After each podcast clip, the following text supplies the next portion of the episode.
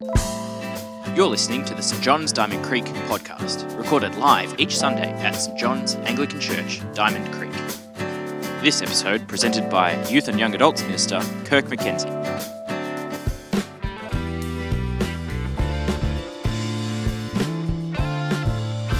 Tonight's Bible reading is from John chapter 1, verses 29 to 34, and you can find that on page 860 of the Bibles in front of you in the pews. The next day, John saw Jesus coming toward him and said, Look, the Lamb of God, who takes away the sin of the world. This is the one I meant when I said, A man who comes after me has, surpri- has surpassed me because he was before me. I myself did, did not know him, but the reason I, became, I came baptizing with water was that he might be revealed to Israel. Then John gave this testimony I saw the Spirit come down from heaven as a dove and remain on him. And I myself did not know him, but the one who sent me to baptize with water told me, The man whom you see the Spirit come down and remain is the one who will baptize with the Holy Spirit. I have seen, and I testify that this is God's chosen one.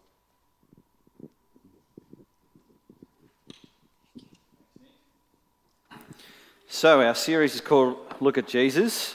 It's based on the first chapter of the book of John, which is one of the four books in the, Old, uh, in the New Testament about the life of Jesus Matthew, Mark, Luke, and John.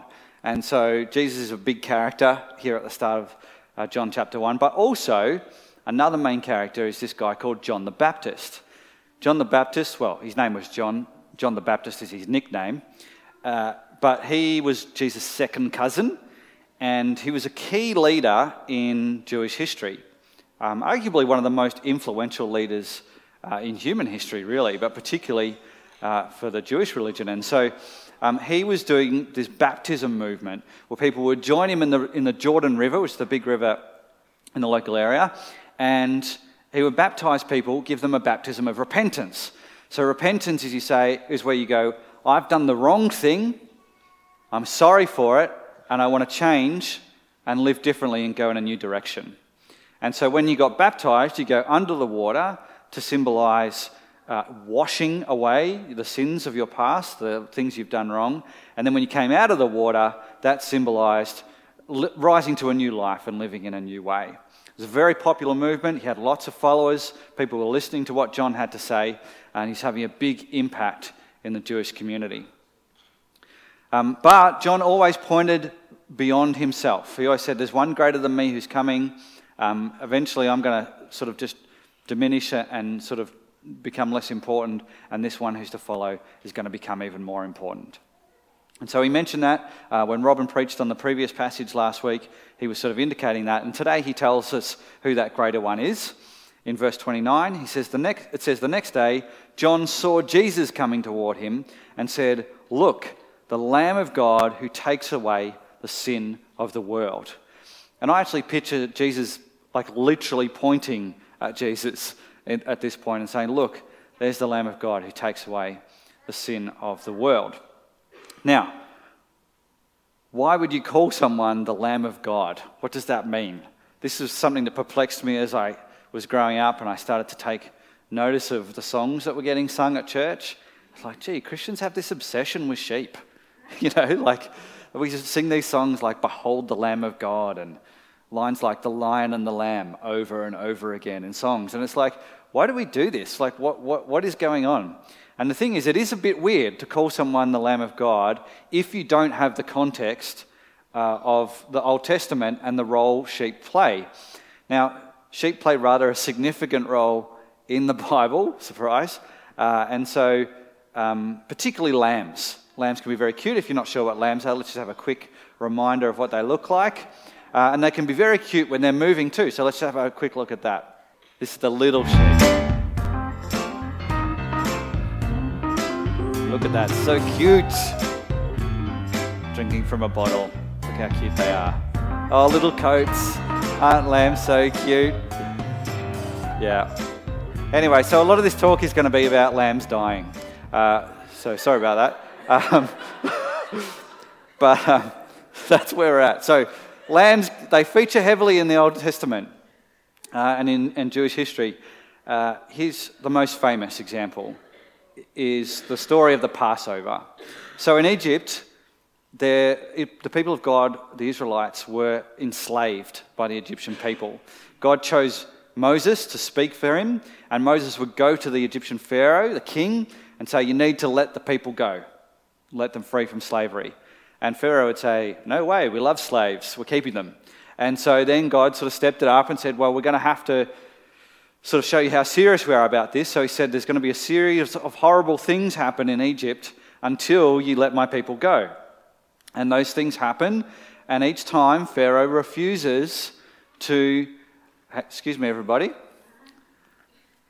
Thank you, Kira. What a lovely picture.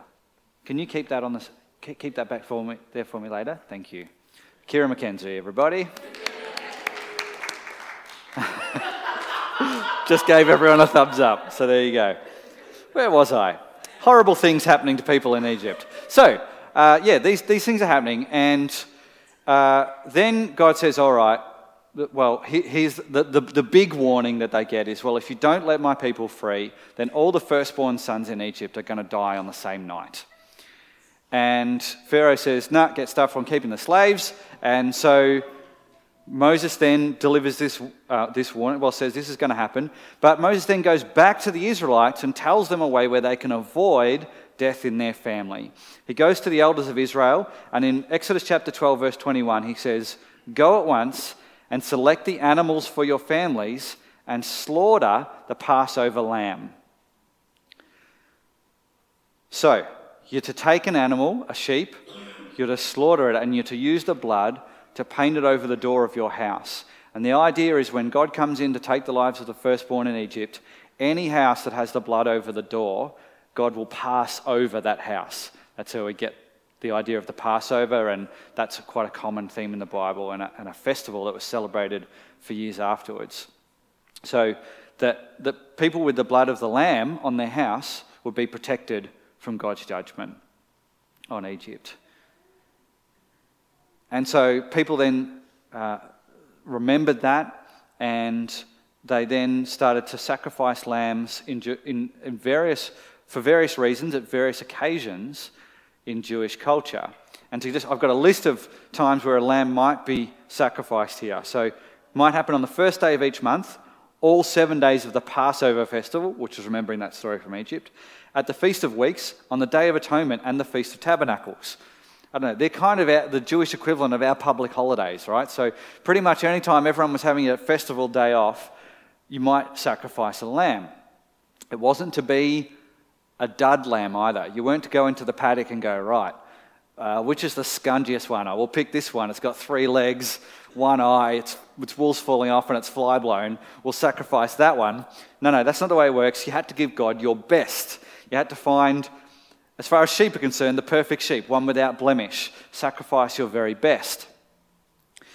Um, and so, so this was happening. And then the symbology of the sacrifice was very important. Um, and it's very important for understanding Jesus as well. So let me just go through it in a bit of detail. We believe that God is completely good, He is perfectly good. Now, if you think about it, when you're perfectly good, then you can't tolerate evil. Right? If you see evil and you have the power to remove it, you will remove it. Uh, if you're being fair as someone who's completely good, you will punish evil. God is perfectly good. He's not a bit good. He's not reasonably good. He's not fairly good. He's not like Star Wars, where he likes, likes to have a good balance of good, light and dark, good and bad. He is perfectly good. And so when he sees evil in the world, if he's going to be fair to who he is and if he's going to do justice, then he needs to punish that evil. He needs to wipe it out. He needs to wipe out the people who have caused it. But at the same time, he's good and he doesn't want to wipe people out because he loves people and because he wants to show them forgiveness and kindness and patience and all those things. And so it's the, it's the sacrifice that shows this, the, the, these two sides of God's goodness his desire to punish evil and his desire to show mercy and to show forgiveness. And so the idea is that the sheep subs in for people, maybe one person, maybe for a community of people, and that in, in some ways, uh, the punishment that we deserve is taken out on the animal. And that symbolizes that God is not going to wipe us out, He's not going to punish us for our sins. It, in a way, shows us His love.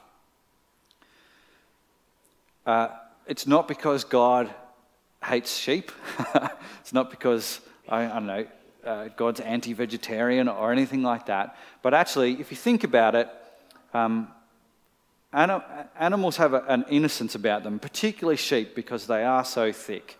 And so let's just watch that other clip now, just to demonstrate just how thick sheep can be. So here we go. It's time to go outside. Oh, bit of a problem. Oh, we're through. no, we're not. Bit of a problem here, guys. Just back up a little bit. Try again. Try again. No, no, we're still stuck. Uh, and then, if you weren't convinced that sheep are a bit thick, let's just watch the next one as well. What are you going to do, sheep?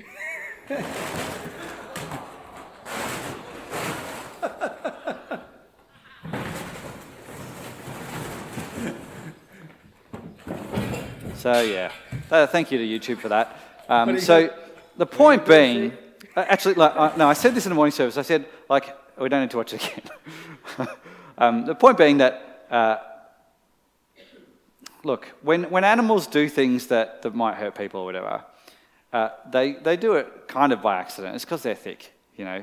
Uh, and I mean, I, I, I was t- someone who lived on a farm this morning when I sh- shared this. They were like, "No, sheep can be vindictive. I've met one."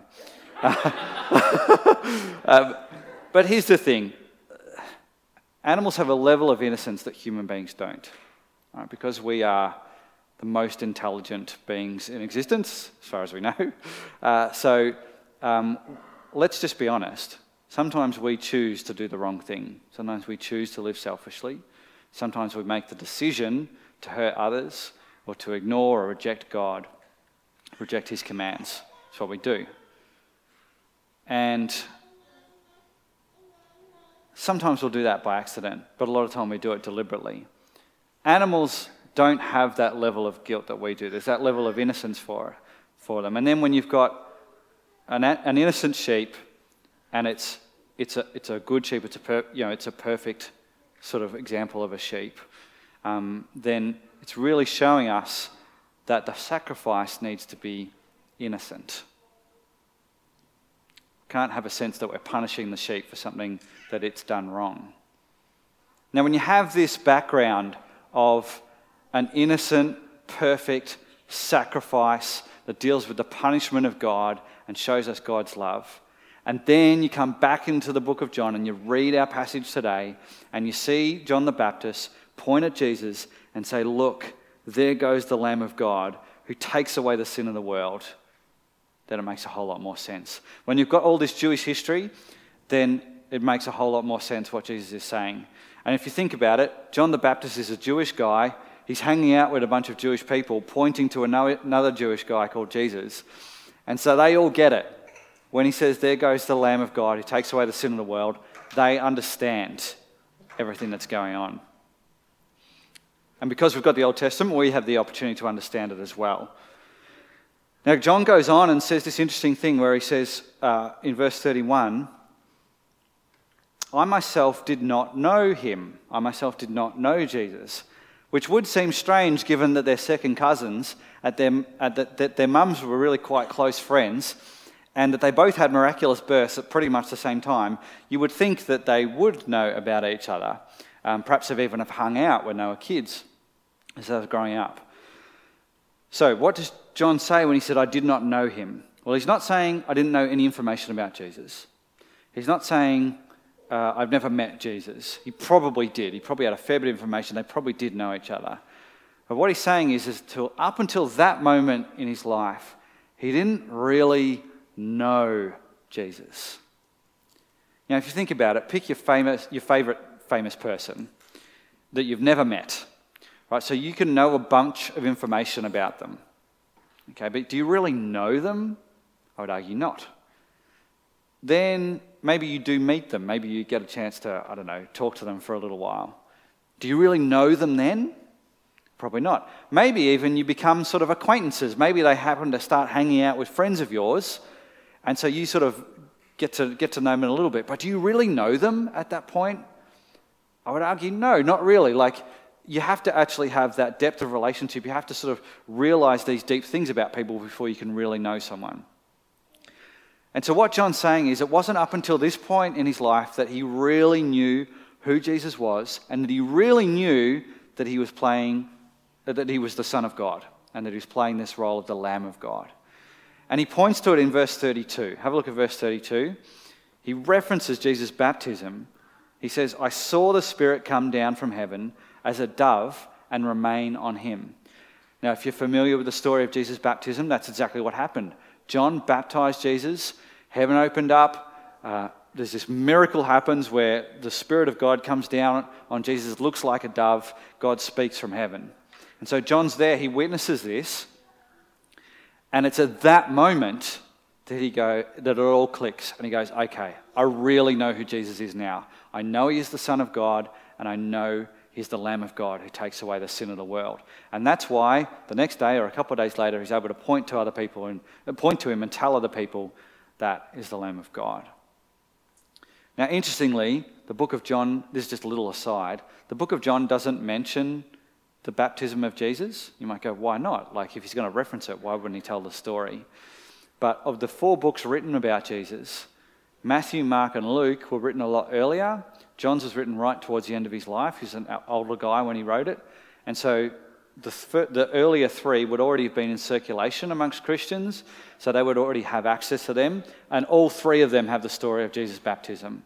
So when John's writing his book about Jesus, he would assume that you most likely have access to the other three, or at least a couple of them, um, and so you'd be able to know that story. So basically, saving time effectively, just by referencing it rather than telling the full story. He also says that Jesus will baptize as well, in a way. He's not going to baptize with water like John did, he's going to baptize with the Spirit. And this is this idea, again, picked up right throughout the, the rest of the Bible, that when you become a Christian, the Spirit of God is going to come and live in you. That God's home is going to be in you. And we talked about this a little bit before Christmas in our teaching series before Christmas on Jesus and the Spirit. Um, repentance is a good thing to do. That baptism of repentance that John was doing was good, but Jesus is going to take things to a whole new level. Uh, he's not anti repentance. He's not saying, ah, forget that, we've got a better thing. Saying repentance plus that actually God is going to help you live in this new way. He's going to guide you. He's going to help you pray. He's going to help you make the decisions that you need to make in order to stay close with God. What this means is that um, Kira's the star tonight. Being Christian is more than just knowledge about Jesus, it's more than just knowing about Jesus.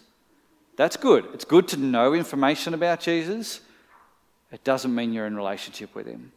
It also means that it's more than just repentance, it's more than just feeling sorry about the things you've done wrong.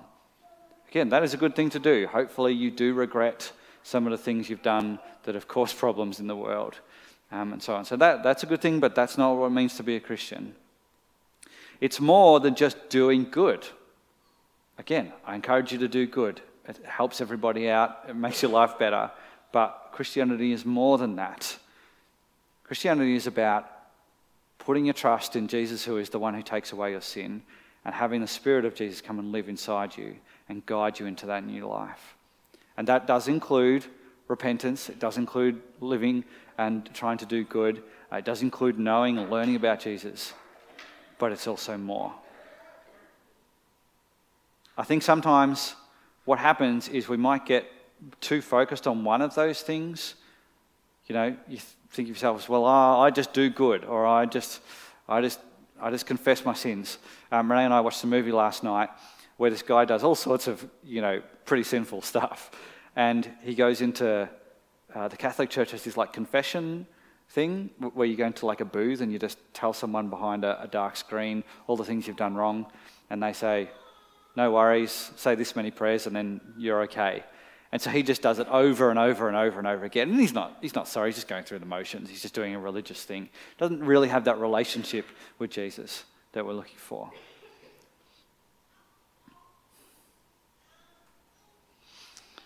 When we think about Jesus coming and living inside us, that's making his home in us. Now, God's home is heaven. In heaven, there is no evil, there is no consequences of evil. It makes sense then that if God is going to live in us, that the evil in us needs to be dealt with. And that evil in us is dealt with by the sacrifice of Jesus Christ, who died for the sins of the whole world. And I'm aware that some of you here might be saying, yeah, but that doesn't count for me. Saying, yeah, I believe that God would forgive the sins of some people, but not everyone, not me. And if that's the case, I just want to challenge you. I want to suggest that you are wrong. Uh, that let's have a look at what John the Baptist says. The Lamb of God who takes away the sins of a few nice middle class people. It doesn't say that. The sins, he takes away the sin of the world. Everyone. Nobody has too bad a past or too dodgy a record to receive God's forgiveness. Please do not count yourself out of this deal. It's very important. I just want to pray for us now, and I'm going to leave some gaps just for you to pray. So, you know, prayer is our conversation with God. So you can add some detail to my bare bones prayer that I pray for us. I encourage you just to take this opportunity to talk to God about your particular situation in life at the moment. So, Father God, we are sorry for our sins. We're sorry for the things we've done wrong.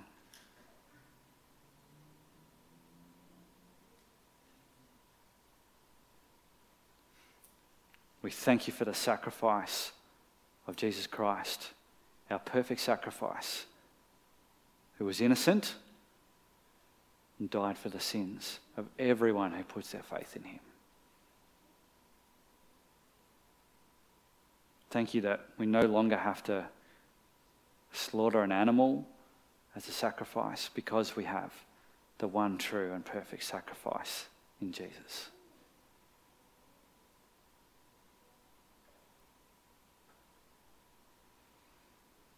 And Lord, we invite you to fill us with your Spirit. Give us what we need to love you and to love other people. Help us to pray. Help us to follow you.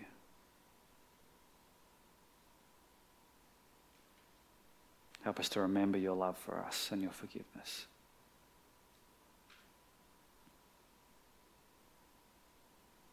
Amen. Thanks for joining us. If you've got any questions about this podcast, connect with us on our website, stjohnsdc.org.au or at facebook.com slash stjohnsdc. Don't forget, you can join us live in Diamond Creek every Sunday at 9.30am and 6pm.